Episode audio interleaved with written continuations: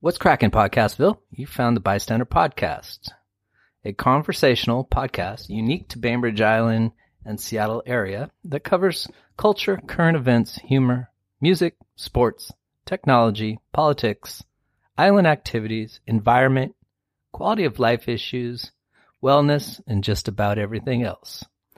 The intent is to introduce interesting people, their ideas, and have conversations. We're not perfect, and that's okay. Today's podcast has additional support from Town Hall Seattle, BI Hoops and more, Sound Reprographics, and Shift Bainbridge. You can follow us on Facebook, Instagram.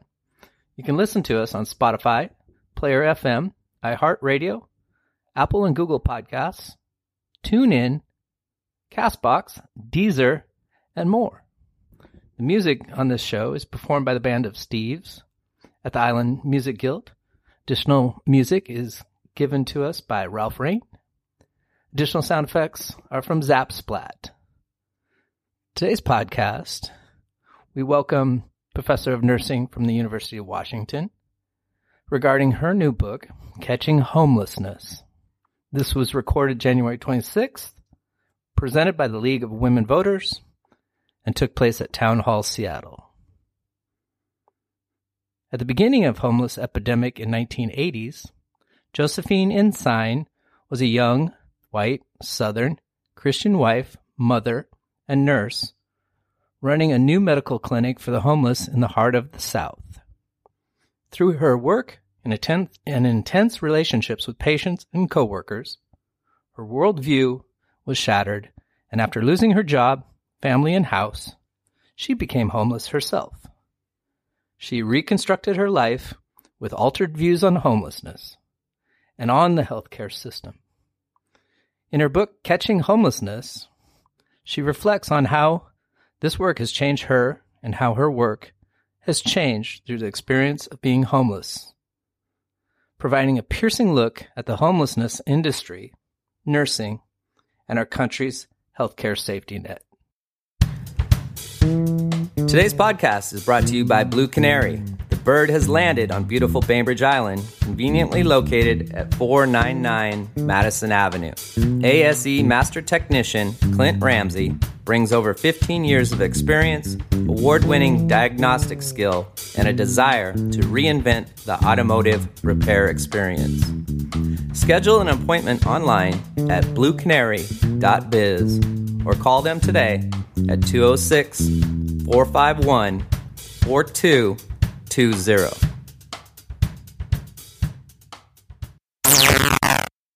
GreatNorthernElectric.com, serving our Bainbridge and Kitsap neighbors with solutions for anything electrical in your home.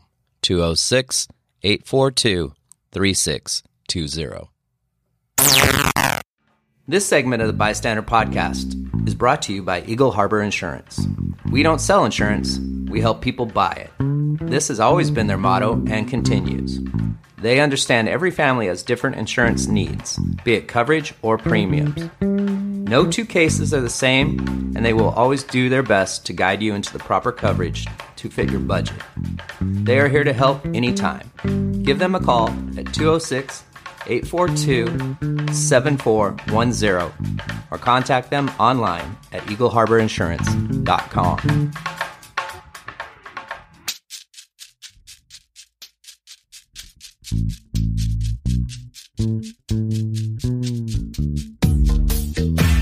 I got something for your mind, body, and soul.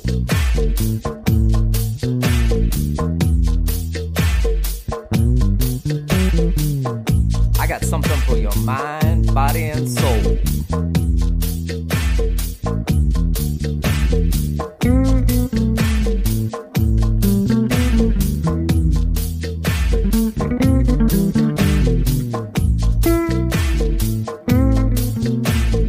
You have found the Bystander Podcast. Now, here's your host. Thank you. Um, thank you so much for being here this afternoon. Um, get to see some familiar faces and some new faces, so appreciate that. Um, just a, a, couple of clarifications from the in- introduction. Um, things have changed, and since my boss is here, thank you, Teresa, is um, I am professor in, um, in a new department that is family, child, and population health nursing. And the other thing is, I have moved on from being the director of the Doorway Project. Um, I was the director for two years.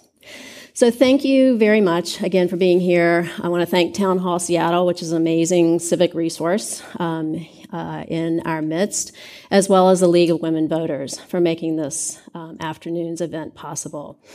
In addition, I want to give a shout out to some organizations wh- who have supported the work that I'm going to be presenting on today.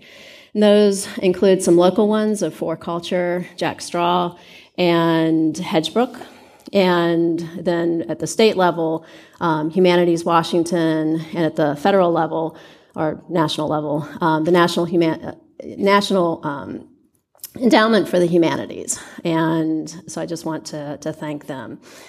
And the other thing I want to just mention before I move on, and by the way, I'm a professor, but I'm not going to kill you with PowerPoint this afternoon, I promise you.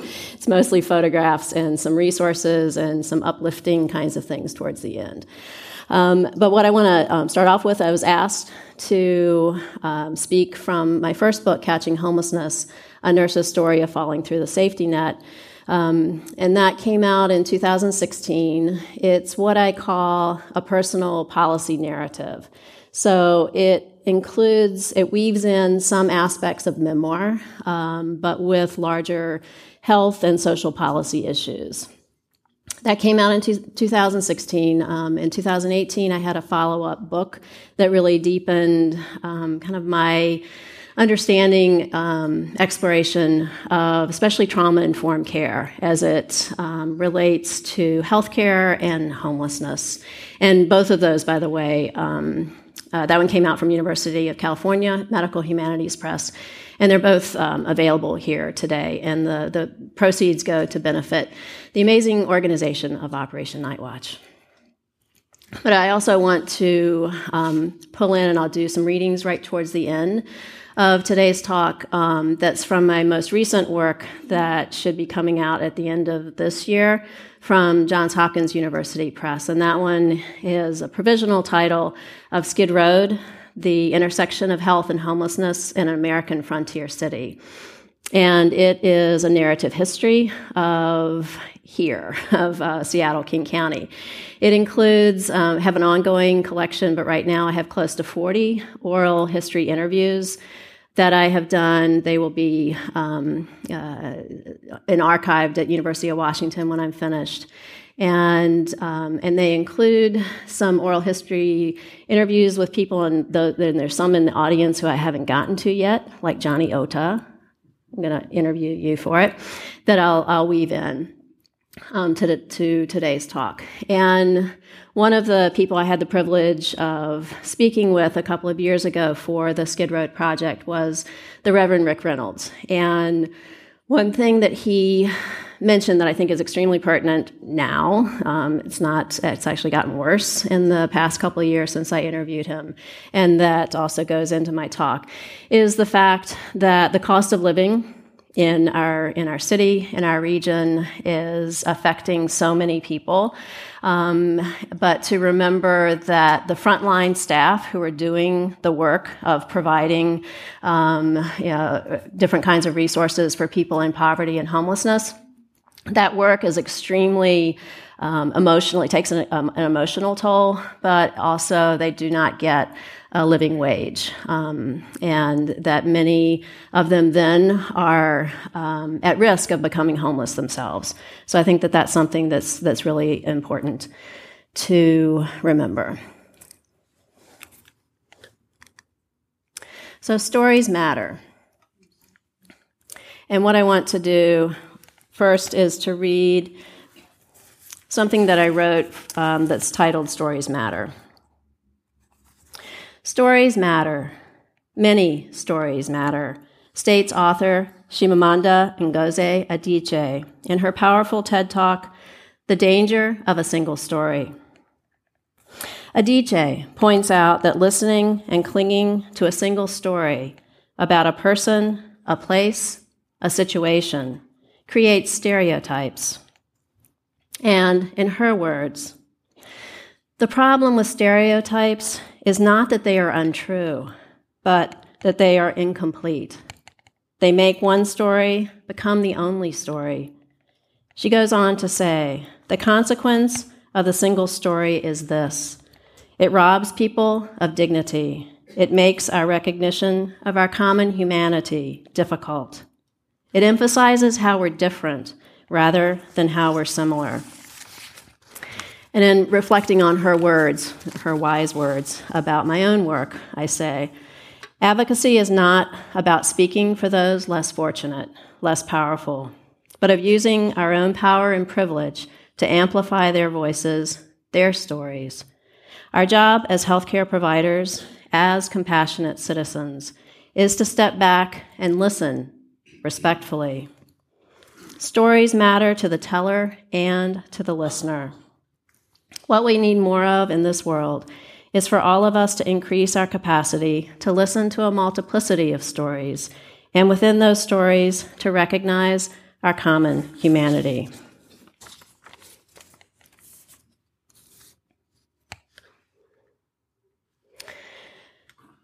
So, um, with this one, it's a photo montage of uh, some public art. The one on the, the right hand side with the dollar signs is by um, uh, Hachivi Edgar Heap of Birds. It's called Day Night, and it's a public um, piece of art that's in Pioneer Place Park, along with a photo montage of some street art that's in an alleyway in Pioneer Square.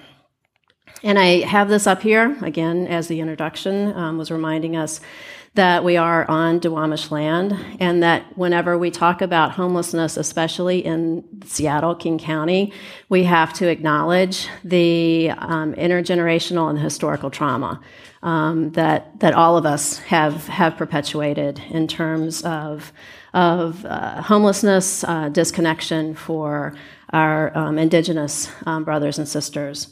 And if you don't know this, um, in Seattle King County, people who are Native American, Native Alaskan are approximately 10 times as likely to become homeless and to be caught up in chronic homelessness. If you, speaking of books, um, if you have not read um, historian Coll Thrush's book, Native Seattle, The His- Histories of the Crossing Over Place, I highly recommend it. And um, he writes about, he's coined a term which really resonates for me that I'll bring up in my, in my talk. And that is the concept of place stories. And in my kind of um, understanding of it, uh, paraphrase place as in geographical location, layered with a multiplicity of stories, of hauntings of individual and collective, oftentimes deeply traumatic and suppressed stories. And with this, I want to read an excerpt from Seattle's poem. We have a poem, and it's by our um, Seattle's first civic poet, um, Claudia Castro Luna. It's a beautiful poem, and it's in her chapbook, uh, This City. I'll just read some excerpts from it. Every day we tread over Chief Sealth's legacy, his prophetic words. At night, when the streets will be silent and you think them deserted. They will throng with the returning hosts that once filled them and still love this beautiful land. We are not alone. Save for his people, we are all immigrants here waiter, teacher, artist, worker, nurse. We belong. All of us belong. Seattle is a house we all need to afford.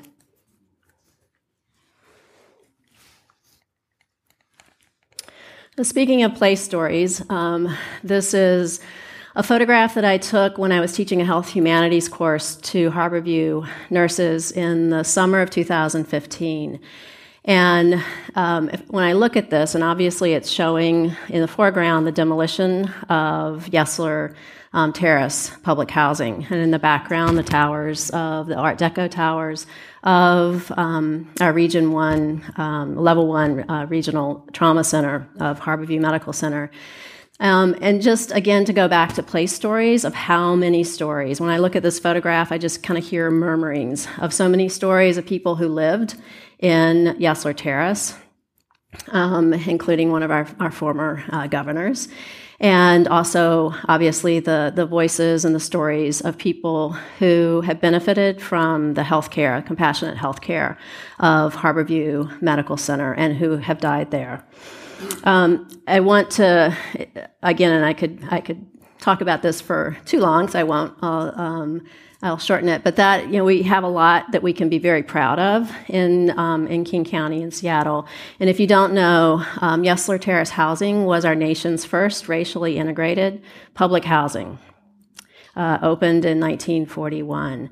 However, when you dig down into that, um, we recognize that we have in King County, still on the books, unfortunately, um, racial restrictive covenants. And Pill Hill, um, it was called Profanity Hill, First Hill, was one of the only um, areas of Seattle um, back during the Depression that did not have one of those covenants. So it was like the only place that people of color could actually live.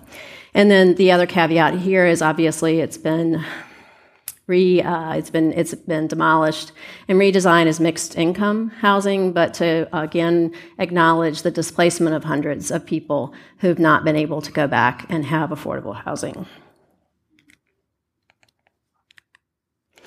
So, history. I love this photo. This is a photo montage um, that the Seattle PI took, and it's in it's in their um, in their newspaper article that is listed up there from the Great Depression. It's a fascinating story to read along with it. It shows an actual Beacon Hill housewife um, pointing out of her living room window on Beacon Hill um, down at SoDo, and that the shanty town, the shack town that she's referring to, those people that she's pointing at are residents of Hooverville, which was, again, like our nation's largest and longest lasting um, homeless encampment during the Great Depression. We have different kinds of things. That's not something to be proud of, right? it's something to, to recognize. And this I like to show because it's so current, right? Um, if you hear, like all of us in terms of the discourse, it is human nature, those people, but just as a cautionary tale for all of us when we're when we're absorbing media when we're passing on, when we're having conversations with our families and loved ones, to really kind of check ourselves when we're doing that finger pointing in those people. Because again, that's, that's pushing people away. So, my story. Um, this is a photograph that I took in the spring of 2016, when I was uh, with a group of our nursing students from the University of Washington, and we were doing foot care for the residents of Tent City 3. And at this point, it was in the parking lot of the United Church of Christ.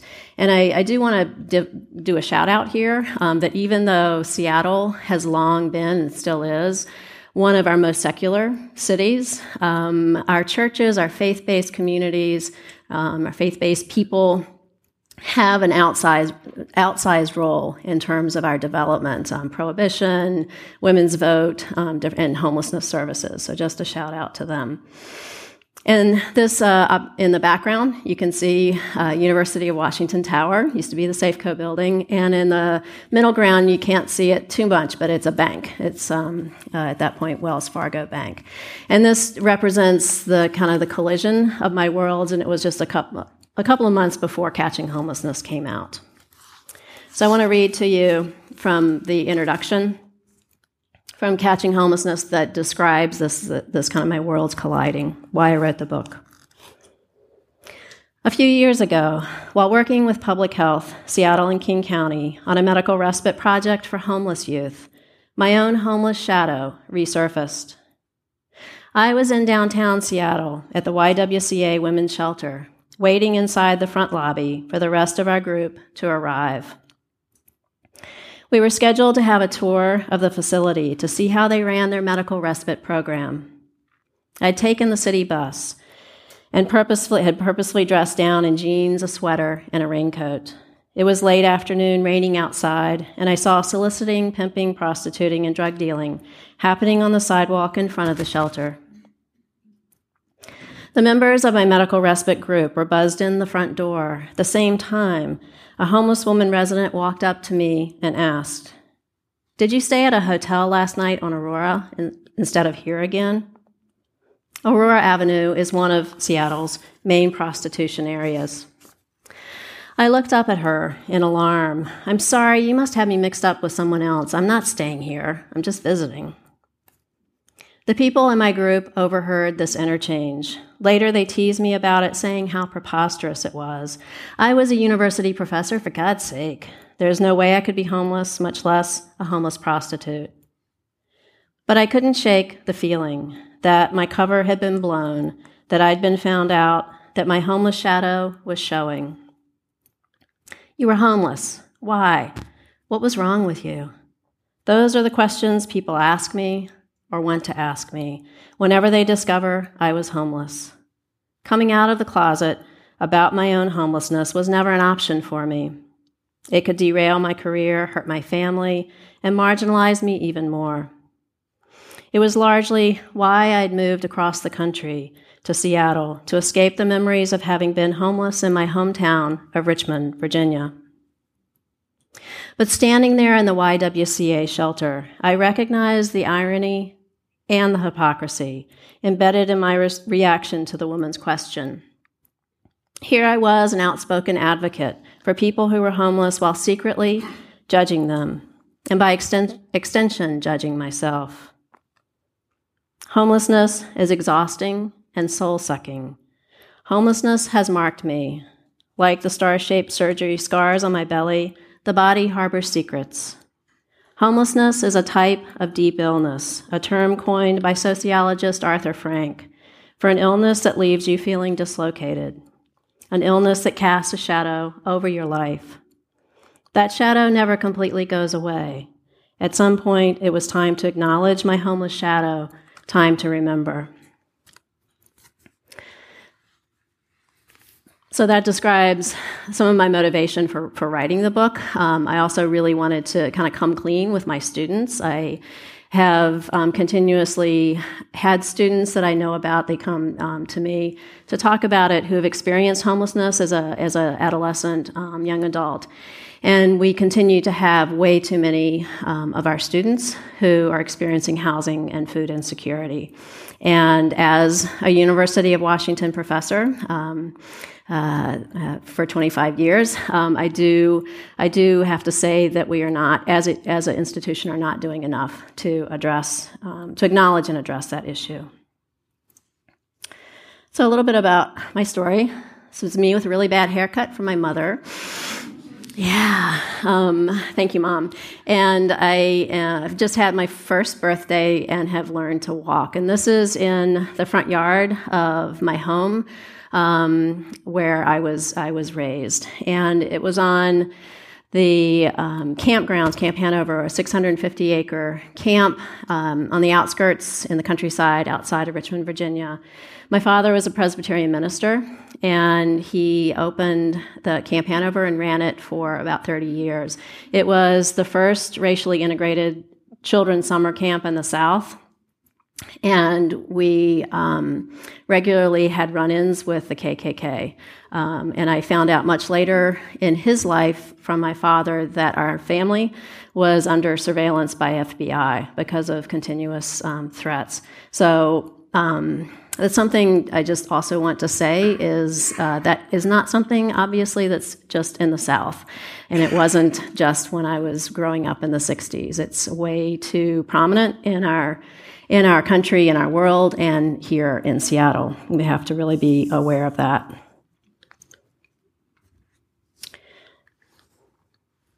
So, again, back to place stories. This is um, right outside my childhood um, home, and um, I, in many ways, had an idyllic childhood. It was I had free roam of uh, beautiful, um, beautiful woods, and um, and that's something that I've carried with me, that, that appreciation of nature. But at the same time, if you look at this photograph, you think, oh, it's beautiful Virginia woods. Um, the depression in the middle is not natural. It was made by the Corduroy Road, which was one of the major roads during t- two of the major American Civil War battles, two of the bloodiest in Cold Harbor, which is the land that I grew up on.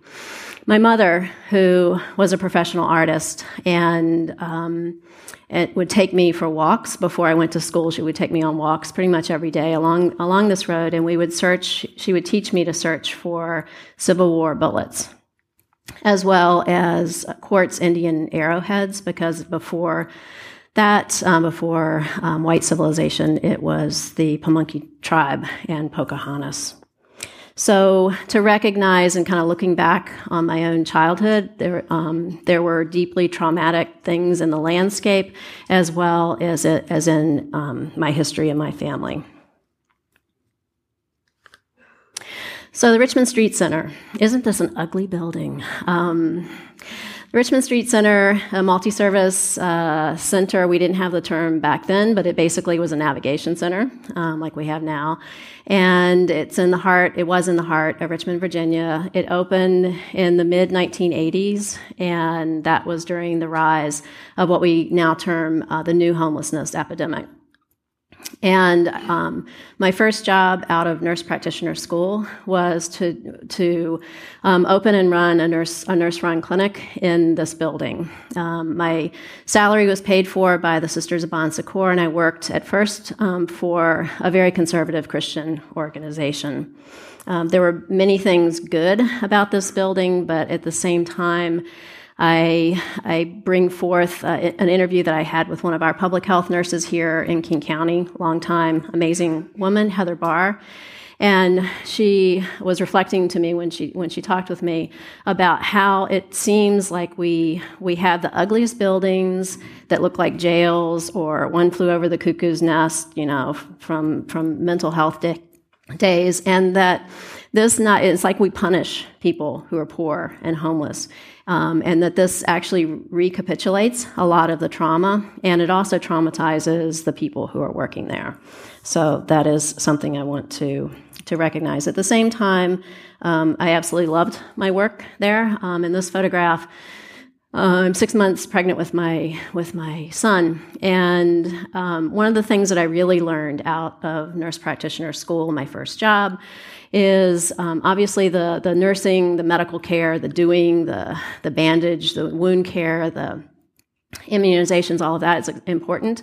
But that even more important is relationship building. And a lot of that came for me through um, doing something seemingly as simple as foot care. And foot care for people who are homeless obviously is has an outsized importance because you know oftentimes they're having to move around, walk on their feet, um, come up our Seattle hills in the in the rain and in the snow, and if their feet aren't cared for, um, it can affect the rest of their health.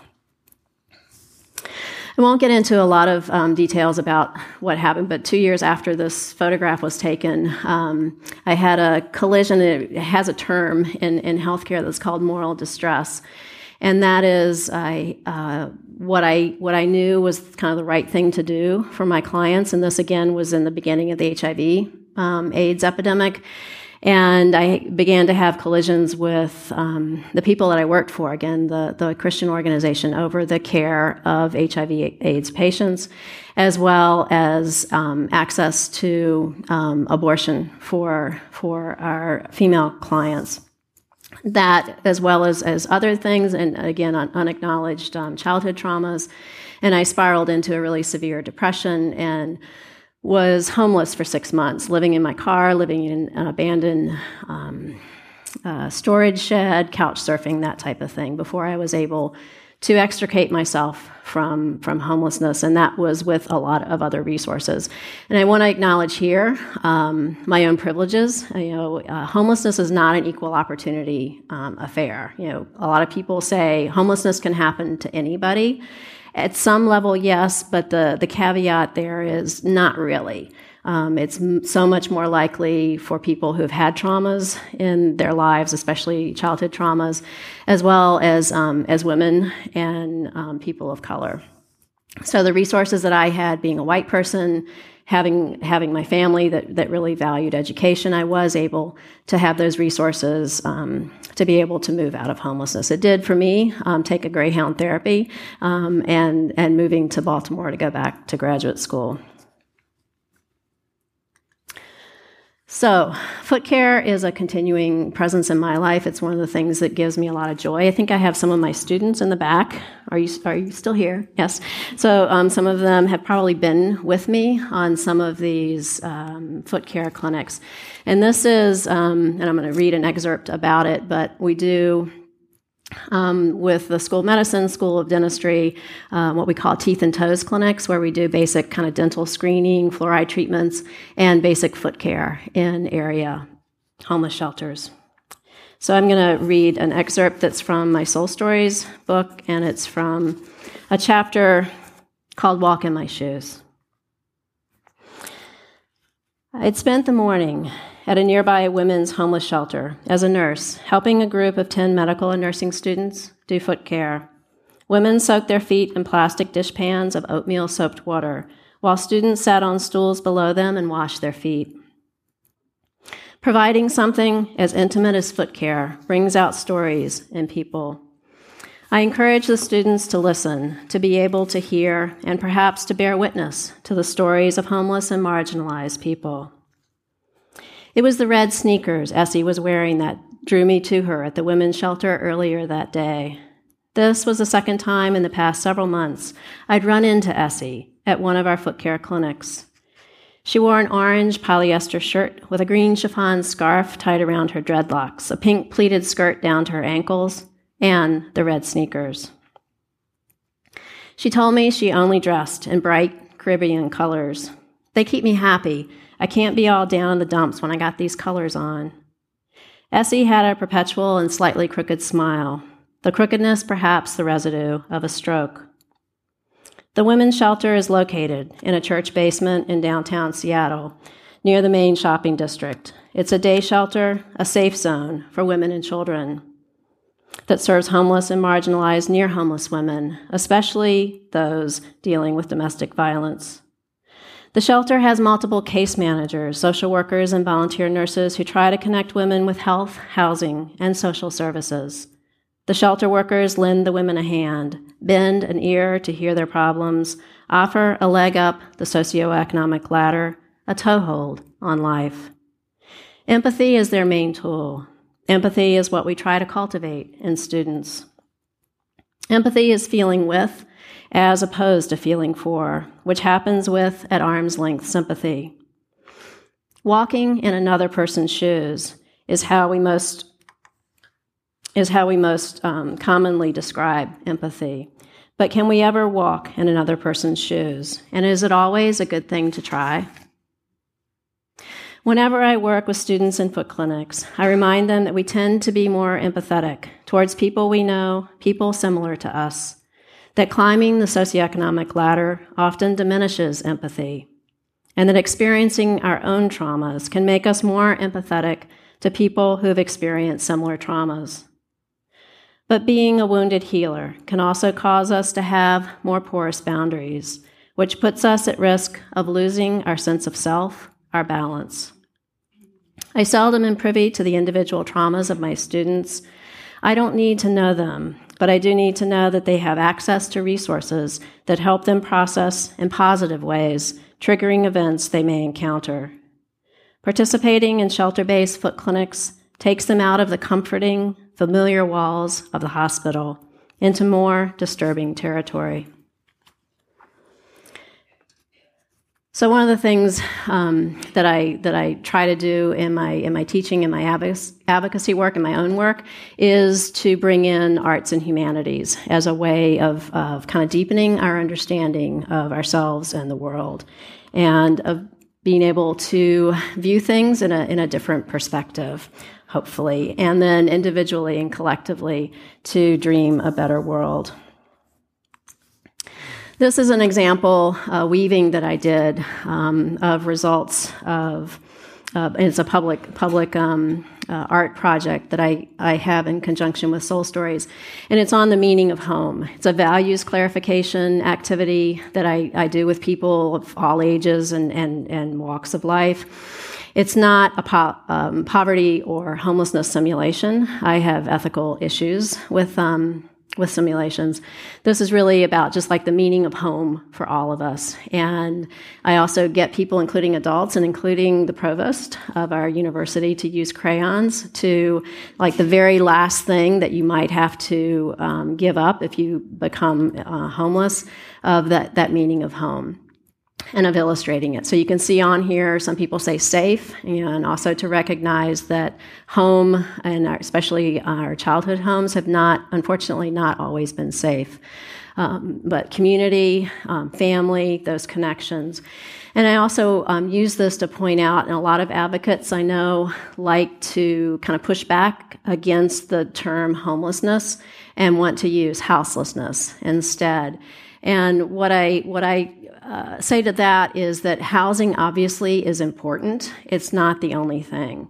And those of us who've been homeless um, and those of us who have worked in um, in homelessness know that just getting kind of safe, supported, or safe housing somewhere, if you disrupt that community building that people have already had, um, that that that really does not does not help them in the long term.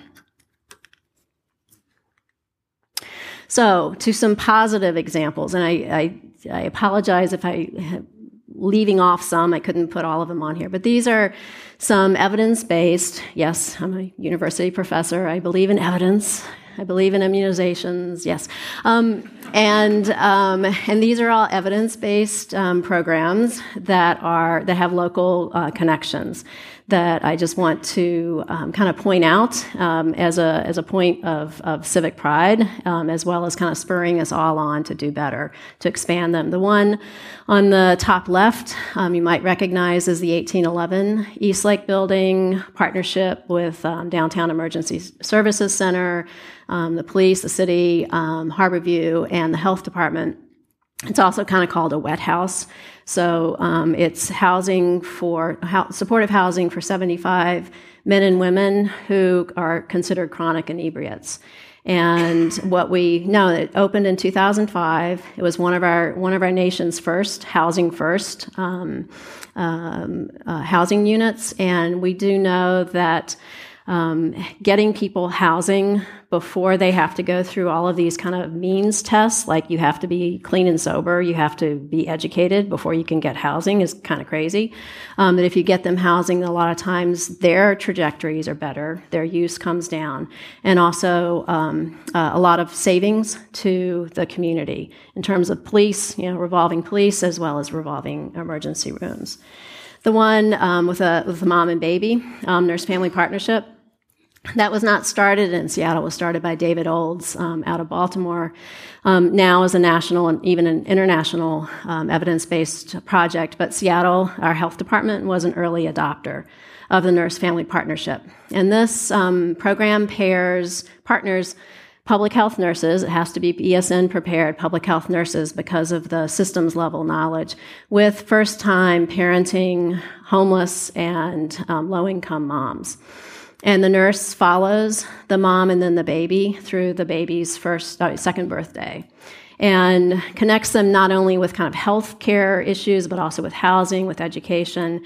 And we know that, um, and again, relationship building. It's the same nurse with the same, with the same family throughout that time. And um, we know that this, especially for the baby involved, in the future. They've had this around long enough to know that um, it has a huge impact on helping that child to thrive into adulthood. A lot less juvenile justice um, system involvement, a lot less you know, perpetuation of homelessness and poverty. Uh, by the way, this has one of the lowest turnover rates for jobs um, that I know of because people love it. There is an opening right now at King County, um, the health department, for uh, an NFP nurse. So if you know somebody or you want the job yourself, take a look at it. And then the Mockingbird Society, um, one, of, one of the social workers who grew up in Seattle, is still very active. Uh, Jim Theofelis started the Mockingbird Society. He's worked his entire adult life on trying to improve our foster care system as well as ending youth homelessness. And he has gone on to um, found uh, a more recent statewide project that's called A Way Home. Including a program that's called Anchor Communities um, with places like Spokane, Yakima, not Yakima, Walla Walla, I think Yakima as well, and Thurston County. And that is to try and shore up the resources in those areas so that young people, we have upwards of 15,000 um, adolescents and young adults who become homeless every year in Washington state. And we know um, that many of them uh, end up um, on the streets um, in, in Seattle, and way too many of them have had childhood traumas, including childhood sexual abuse, and are lured into commercial sex- sexual exploitation and prostitution. So the um, his his project is trying to shore up resources in the local communities to have good enough homes be even better and to support young people, including LGBTQ youth who um, flee um, different situations. So that's one that I'm really um, very proud of. And uh, in terms of it being in Seattle. And the, the last one on the, the bottom right, the group of individuals um, are representatives of kind of a coalition in our buyers, Buyer Beware um, project of really trying to turn um, the justice system and social services and everything else um, around to address our very, very severe and historically long lasting um, uh, sexual exploitation of especially girls and women. And the young woman in the dress is Noel Gomez, who was a prostituted teen on the streets of Seattle during Gary Ridgway, um, the Green River murder. Um, and I mean, she knew obviously some some girls who were victims of his, and she's working. She's uh, helped to co to co-found the Organization of Prostitution Survivors, which is a Seattle-based um, project, and she's working um, with families of the victims of Gary Ridgway to try and have a memorial in Seattle to remember this. Gary Ridgway is still our country's largest serial killer of children, and the vast majority of them were um, children of color, including Native American um, girls. So, some different ways that all of us can, can no matter what, what our walk of life, um, no matter what our um, our political um, affiliations are that w- what we can do in terms of homelessness. And i have these in the appendix in catching homelessness. But the first one is just to um, remember that um, that people are people. And if somebody's asking you for a handout on the streets that um, and you don't want to engage and you don't want to um, necessarily give them anything to at least acknowledge them look them in the eye if you can and say no i'm sorry. That one of the worst things is to be ignored when you're on the street um, so that's that's one thing, and the other one is um, those of you that are in the Seattle area, if you don't already, um, but try to start purchasing real and read Real Change. It has amazing articles, and also get to know the vendors. Um, don't get in the way of them, you know, doing their selling, but get to know their stories.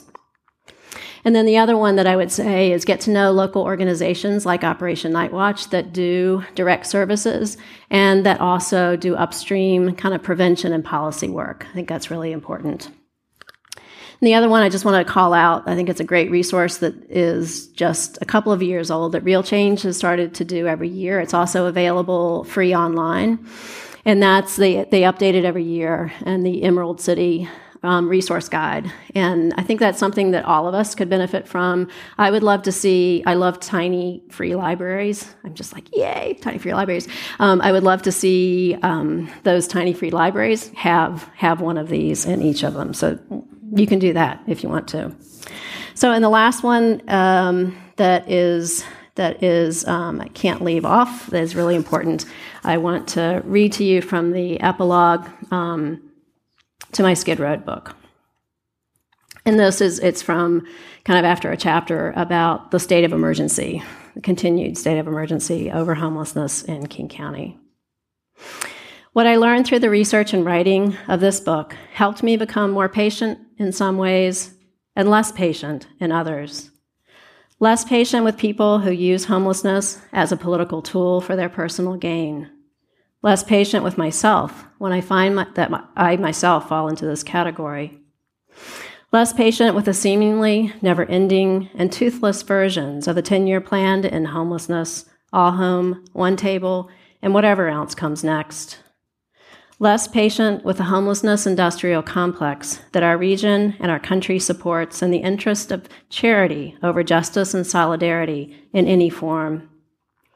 Less patient with myself for being part of that homelessness industrial complex and continuing to benefit from it.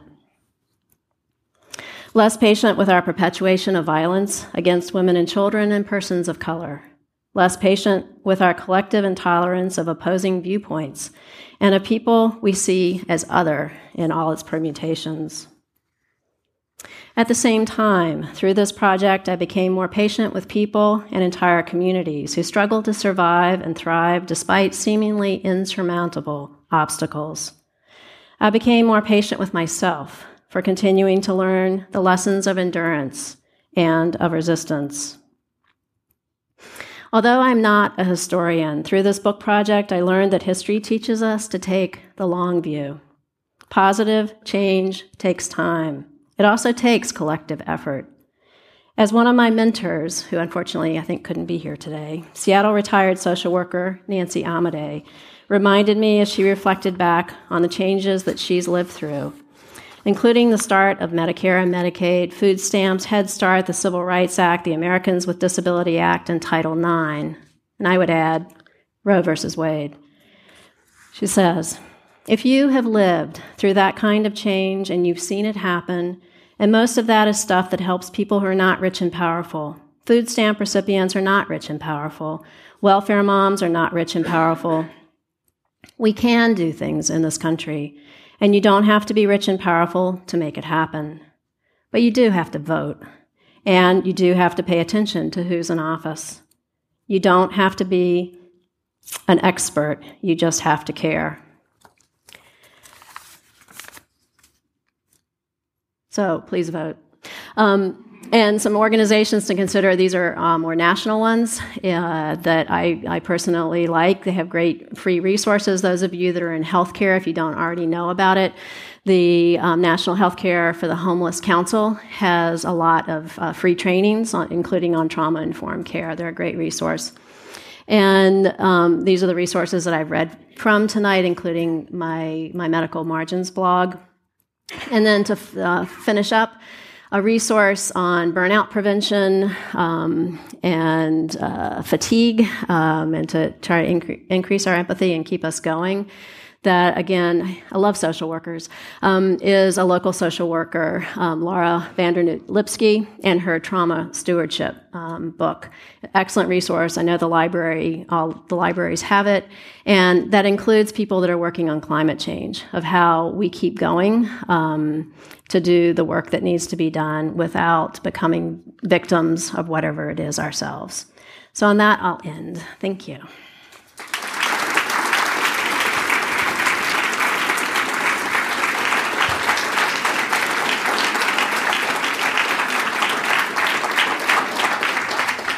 Thank you so much. Um, at this time, we'll have about 15 to 20 minutes for Q&A.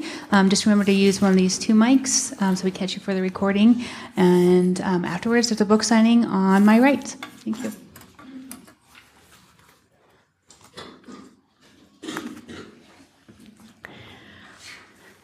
Come on, somebody has to have a question. For my students, you get extra service learning points if you ask a question. I'm here. I'm ready. So oh, um, I work in housing and in the nonprofit I work at. And in the community at large, I've heard a lot of really positive responses to uh, Seattle is dying, which I see as a piece of straight up agitprop, um, which is not even remotely objective. But people have really responded to it. And even people who volunteered organizations that mm. serve the homeless say, wasn't this a great objective look at what's going on? How do we push back against that? What's a good way to disarm those types of really disingenuous arguments and say, you know, this does not reflect the truth? Right. Thank you for that question. Um, uh, Yes, Seattle is dying, and, and a brief story on that. I was um, coming back from London, UK, where I had been uh, working, or I'd um, done some work with Pathways um, in in the UK, which is kind of their version of the National Healthcare for the Homeless um, program. and was coming back uh, right when the Seattle's dying was breaking. And I remember like being at SeaTac and, you know, being all, all whatever from from the travel and going, what the heck is Seattle's dying? Um, and and I, have watched it. I've actually watched it now um, three or four times, and what I this is my personal opinion, um, and I do write about that um, a lot in my Skid Road book is that it obviously was touching a vein. It was touching, um, it still is touching a vein um, of of like bathroom conversations or like um, behind closed doors conversations for a lot of people. Just like what is going on in terms of how how visible homelessness is in in Seattle, and I was hoping before I watched it that it would present somewhat of a balanced view.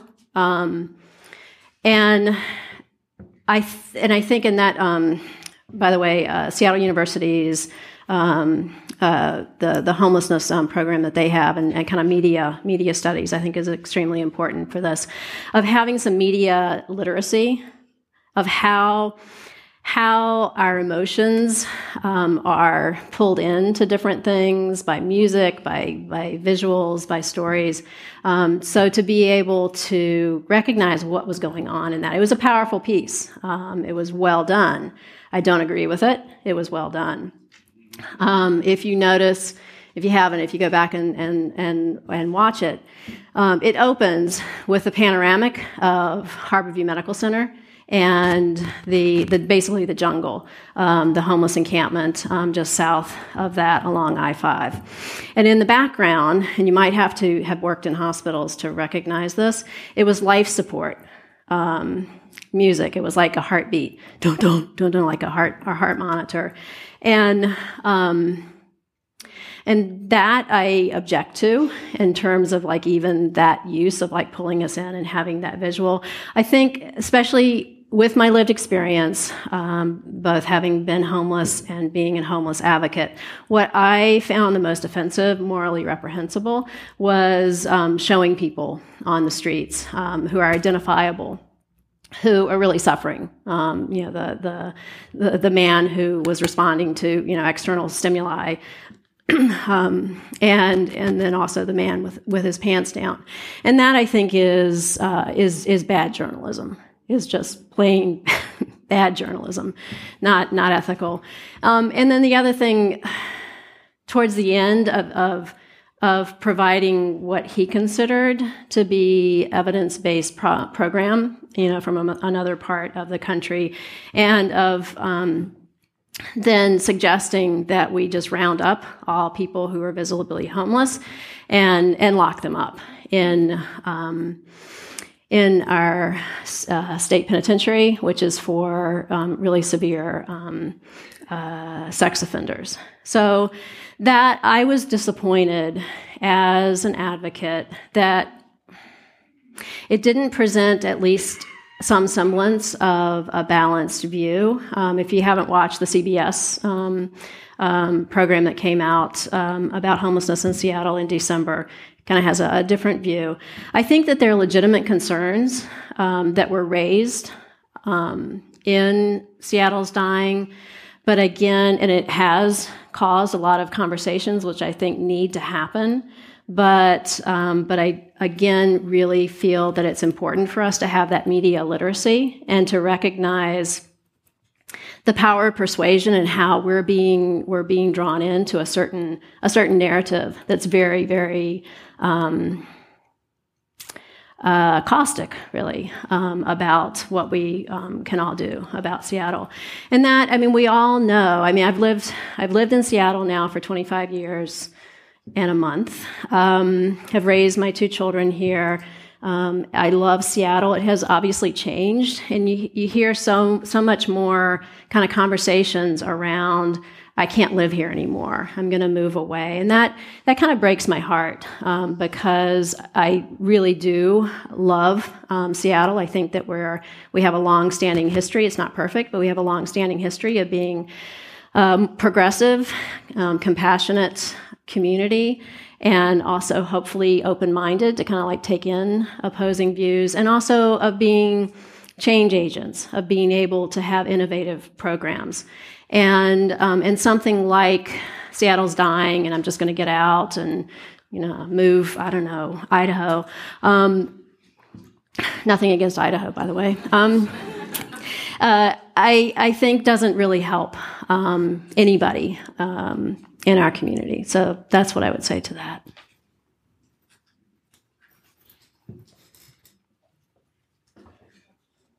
Hi, my name's Hope. I have a question.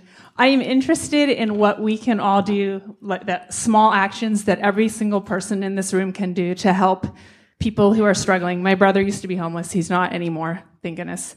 Um, so what I started some years ago with my kids is I always keep snacks in the glove box, and we call them the homeless snacks. And whenever we see someone who's homeless, um, we offer them a snack. And I don't know if you think it would help, but if everyone who left this room today told everyone else who had a car to just start doing that, um, I was wondering what you thought about that. Because sometimes when you hear about all these problems, you go, well, what can I do to help? Uh, so I don't know. Maybe not everyone can afford that, but um, I can afford to have a few small snacks. And I've actually been able to make friends with people that way. And it's not a huge thing, but to me, it's a start. So, what would you think about that? And what's your advice about that? Yeah, I was trying to go back to, oh, now it's like, whee, it's all going crazy. Um, uh, kind of simple way, and yeah, obviously, simple ways to help the homeless. And that, one of the ones that I had on the screen and that, that I include is um, carrying, carrying food vouchers um, to grocery stores or things like that if you don't like fast food. Um, but something like that. And the other thing that I love about that story that you have, um, that I think is important for all of us who have children in our lives, is the modeling of compassionate um, uh, responses to all of our all of our um, people in our community. Um, uh, have you know raised my children to to buy real change, um, to to start to to talk to uh, Margaret, who's our amazing vendor, long term vendor, of, of modeling that kind of compassionate behavior. So you know whatever, but uh, like I'm on my, I, I, ride my bike, so I wouldn't be able to take snacks uh, too easily. But whatever we do, whatever kind of walk of life that we have, um, I think of trying to figure out these ways of reaching out. And that, I mean, the other thing is again, to kind of, I love libraries. Um, our public libraries are amazing resources in terms of, for everybody, including our um, people experiencing homelessness, and also our tiny, our little free libraries. Um, I recently, in my neighborhood, taking my granddaughter for a walk, um, came across a memoir, um, absolutely gorgeous, handmade journal by an older woman who's an artist and who is is uh, homeless and um, and she actually she she considers these being published, like passing them on to the little free library. Um, you know, so just like things like that to just have your antenna up for having having conversations and being compassionate with with um, with everybody in our city.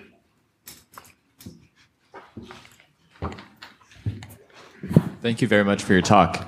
Um, to piggyback off of that question, and I wanted to sort of highlight a point you made during your epilogue about the distinction between private charities and public goods, and that there are many private charities doing really good work, and services are incredibly important, but also considering the sort of macroeconomic picture of lack of publicly owned affordable housing, that that is one of the sort of central features mm-hmm. of addressing homelessness. And so um, I was curious to hear your point on you know, as we have a new city council now and as sort of the Tax Amazon 2.0 campaign is starting again, there's a lot of division in the city about, you know, okay, we don't just need $530 million from the Microsoft, from Microsoft to build shelters. We need billions of dollars to build long-term affordable housing. And as voters, right, you said go out and vote. There's a lot of division about, well, we don't want to end up like Detroit, but we also have very large industries here that can provide that kind of funding. So I think that's an interesting place where voters play a really important mm-hmm. role. And I was wondering if you could comment on that. Yes, I mean, that's a complex question. Um, yes, complex question. Uh, complex answer. So that I, I would say again, kind of going back to Nancy Amidei, um, her point is to become as informed as you can. I think there was a recent study that just came out around um, around this in terms of of the situation of homelessness in Seattle King County, looking at the um, consistent um, loss of, of affordable, um, especially public um, uh, affordable housing, and, and, and the, the massive increase in, in uh, some of our industries. Um, and that it's extremely complex. I mean, we have we've consistently defunded HUD um, at the at the national level, and a lot of people like to blame Reagan um, or different different um, presidents, and you know, I'd say it it actually goes across um, uh, both parties, um, all three parties, if you're independent. Um, and the other thing that I think is extremely important that I learned from the research um, from my Skid Road book is that so much of this is actually local in terms of our, our policies and our programs, that we don't have to wait for or depend on federal programs to come in and like save the day on different things that a lot of what we do where we put our tax dollars how we do our tax structure um, uh, makes a difference in terms of seattle. The other thing if, if people don't know about this um, again, kind of going back to evidence based things, uh, um, Raj Chetty out of um, Harvard um, University, who um, has done long term studies on, on moves to opportunity, kind of like down to the census tract level. And um, at least until recently, and it might still be true, Seattle is the is the major um, metropolitan area where a child born into poverty or homelessness has the best chance of moving out of poverty and homelessness by the time they're a young adult. And they have looked at they looked at this all all sorts of different cities of what actually helps that um, happen. And a lot of it is the social cohesion, um, access to good um, public schools um, support for the parents, um, as as as well as um, uh, again just that kind of community like parks and recreation. So those are things that we can do. We don't have to we don't have to rely on whatever the outcome is of the of the next um, presidential election. Those are things that we as citizens can actually learn about, um, you know, take a look at, and and do something to to um, make continue happen in our in our city and region. So my question was similar. Um, I'm interested in knowing what public policy you would recommend that could build on what we have right now. I do a little bit of lobbying for the League of Women Voters on homelessness and, and affordable housing in the state legislature. And what I'm seeing is everything short of money for housing. So what other public policy suggestions do you have? So this again, it depends on on your your own interest. And one of the ones that that I showed that again, this comes from my my perspective in terms of because a lot of my work has been with um, with uh, adolescents and young adults experiencing homelessness. Um, and that is looking to um, to Jim Theofelis's work, and he has been lobbying in the in the in the current legislative um, session for increasing money at the at the state level for these local community solutions, um, so that um, you know children don't get caught up into homelessness and prostitution and, and end up on, on, any streets, but including Seattle. So I think of looking looking at that, looking at some of the organizations that I recommend, um, and finding, and like we say to our students, find what your passion is, like what you really know something about, want to know more about a certain population, and learning what some of the programs are that actually are already working that need to be scaled up more and supported. And that's and one of my pet peeves even with the Doorway Project that I was involved with, is we do so much of having these kind of like pilot projects, these little pet projects that we fund and um, and that actually work, but then the funding goes away um, and the programs go away, and that actually recapitulates trauma for people that we're trying to serve. Um, that you know they start to to to engage with a certain program, and then that funding goes away. Yes it's one thing to put a face on homelessness it's another thing to put your own face on homelessness. So I want to thank you for your courage in telling us about your story. Thank you. And secondly, you, you referred to media literacy in terms of that piece. Um, pardon me, I worked at KOMO for a while when it was a journalism venture as opposed to a propaganda venture. And accusing them of being media is insulting to real media. so uh, I know this isn't your area and you're a professor, but I do think the foxification, uh, the Sinclairification of propaganda, and then lumping it with media is troublesome. And I'm, you don't have to comment on that because you're a professor and objective, but but it's really frustrating when that's lumped together with real journalism. Mm-hmm. No, thank you, thank you for that point, and from your perspective, I mean, you you you know that, and um, and, and it's obviously a problem in our country um, on a lot of different levels, not just on homelessness that we that we need to to be aware of. Who, who's behind that? I mean, that also. Thanks for bringing it up. Uh, stories of homelessness. Of, I think we need to somehow grow support where people, if they want to, if they're ready um, to to share their own stories of of um, homelessness and what worked for them in terms of, uh, of surviving and getting out of homelessness or preventing homelessness to begin with, and to not have that mediated um, through anybody, no matter what uh, well-meaning journalists there are. Um, not that that isn't important, but I think of somehow having those stories and that and all of us to be able to access and listen to those stories is important. Um, this is a part research question, part uh, response to what two individuals had shared before. Um, so I guess I'll explain the context first. Uh, in terms of meaningful, tangible ways for individuals to to help someone who's experiencing homelessness. I thought what you brought up around uh, real change, uh, like buying those papers, reading the stories, um, but also knowing the stories of the vendors is is really important, as well as just making eye contact and, and saying hello. Those are real tangible ways to to make someone feel human again. Um, I have been working on this project called Samaritan, where we are providing smart wallets to organizations who can use them as a resource for people who are in need.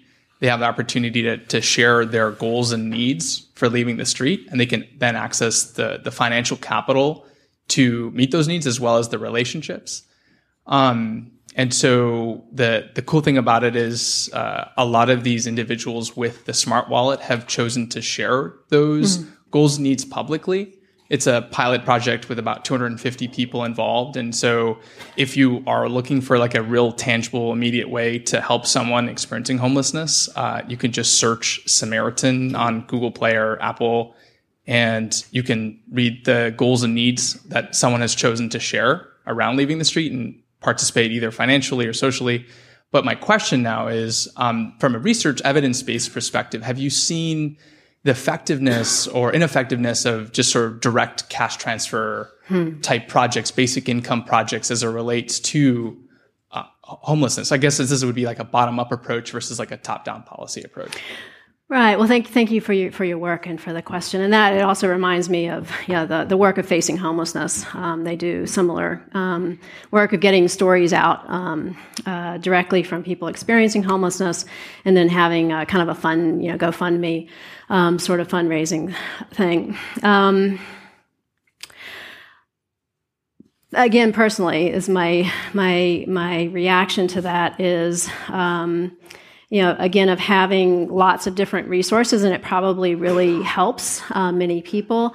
What what I would say with that, though, is again in terms of relationship building and the sense of community, um, that that I react to it in terms of, of again, almost like uh, uh, commodifying, um, you know, having having homelessness like here I am a homeless person, you know, go fund me sort of a thing, um, can be detrimental um, if that person doesn't have connections to people who they can trust and who are helping them with whatever the other things are that are non financial in terms of, of working their way out of homelessness and staying out of homelessness. Uh, homelessness is not just a poverty issue. Um, it's not just a housing issue. Uh, there are lots of different breaks, in, especially in terms of pre-existing trauma that, that people have not been able to have adequate access to resources to deal with in a positive way. And you all hopefully know that we live in a state that has one of the worst, uh, our country's worst um, public mental health. Um, uh, uh, resources. And so that, I mean, we can all, those of us with insurance, can afford some of the best mental health therapy in the country, right? Um, but uh, otherwise, you you really can't. It's hard hard to get that.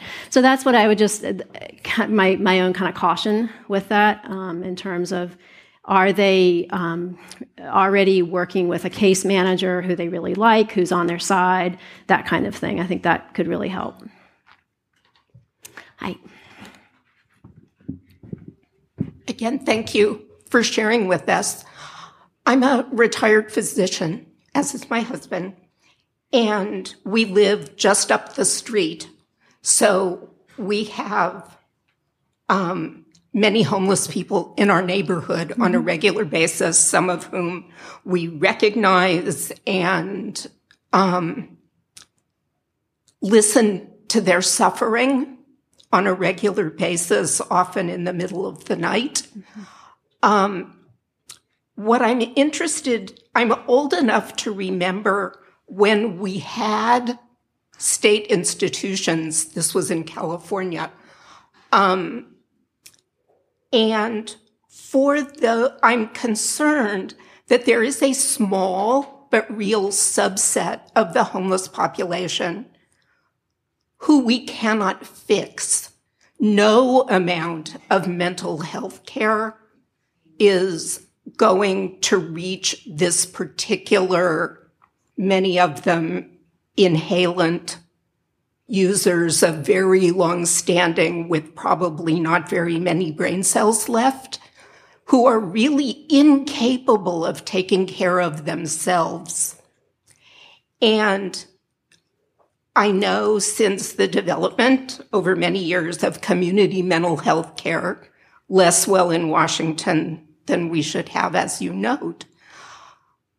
I'm wondering who is working on something for the poor, unfortunate souls who don't, who are not able to come in out of the rain and decline services because they're incapable of making a healthy decision for themselves.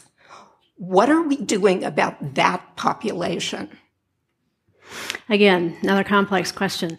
Um, yes, in community mental health um, program, which uh, you mentioned, um, which uh, started back in the, the 50s and 60s at the federal level, which was actually a really good idea, trying to get rid of the very um, punitive and not well run public mental institutions like One Flew Over the Cuckoo's Nest uh, movie, um, and having the community support systems in, um, and, but they were not funded. Um, so uh, I know that there are people locally as well as at the state level who are working to um, to to kind of see like what we could actually do, what we could build on that worked, and to have much more robust funding. Um, you know, we have more funding for uh, mental health and psychiatrists, and also psychiatric. Um, uh, nurse practitioners at the University of Washington to have to have um, more people that are actually working in this field. I know we have amazing uh, mental health outreach workers on the streets of Seattle. Um, and again, some and some kind of like pilot projects with that that I I think that we could do better to highlight the evidence base for that and to um, and to increase their funding.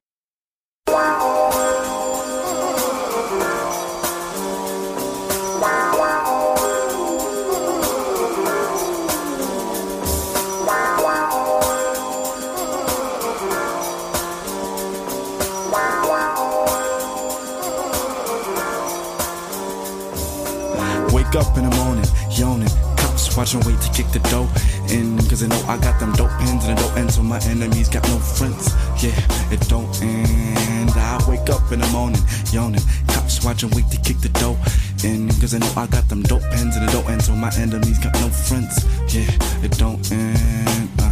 You come to my hood and tell me how to live, I think I'm good. That's not how it is, not how it works. So I work on my craft like I'm leaving the earth, like trees in the earth, getting deep in the dirt. Not for reason I search, that's for the birds, like the season of terps. You see, yeah. at first, you're the only thing I need on this earth, then. Well, you're the only reason I hurt. At first, you're the only thing I need on this earth, then. Well, only reason I hurt, maybe, baby, that's just how I twist it. But I know you got a hit list of misters who diss it, so now I can't have your big lips. Just wanna love you for real though, but when you come to work, you wear your steel toes, so you can't feel no access to your seal, so and so I gotta pay the bill though and get fed, barely half the meal slow. Girl, yeah, love is all I'm really here for. Wake up in the morning, yawning, cops watching, wait to kick the dope in. me. Cause I know I got them dope pins and the dope ends, so my enemies got no friends. Yeah, it don't end. I wake up in the morning, yawning, cops watching, wait to kick the dope in. Cause I know I got them dope pins and the dope ends, so my enemies got no friends. Yeah, it don't end. I always been a thinker. See you telling me we gon' sink, uh, don't compute in my brain. I don't just shoot, I'm careful of my aim, and I'll be shooting to you. Care for the same, on the same tree like some pairs. I'm just saying, we all have prayers for the same. Already there is the plane, cop you a ticket, have you a visit to where bliss is. First, you're the only thing I need on this earth, then. But you're the only reason I hurt. At first, you're the only thing I need on this earth, then. But you're the only reason I hurt, Ralph Reign. Yeah, yeah, yeah, it's Ralph Reign.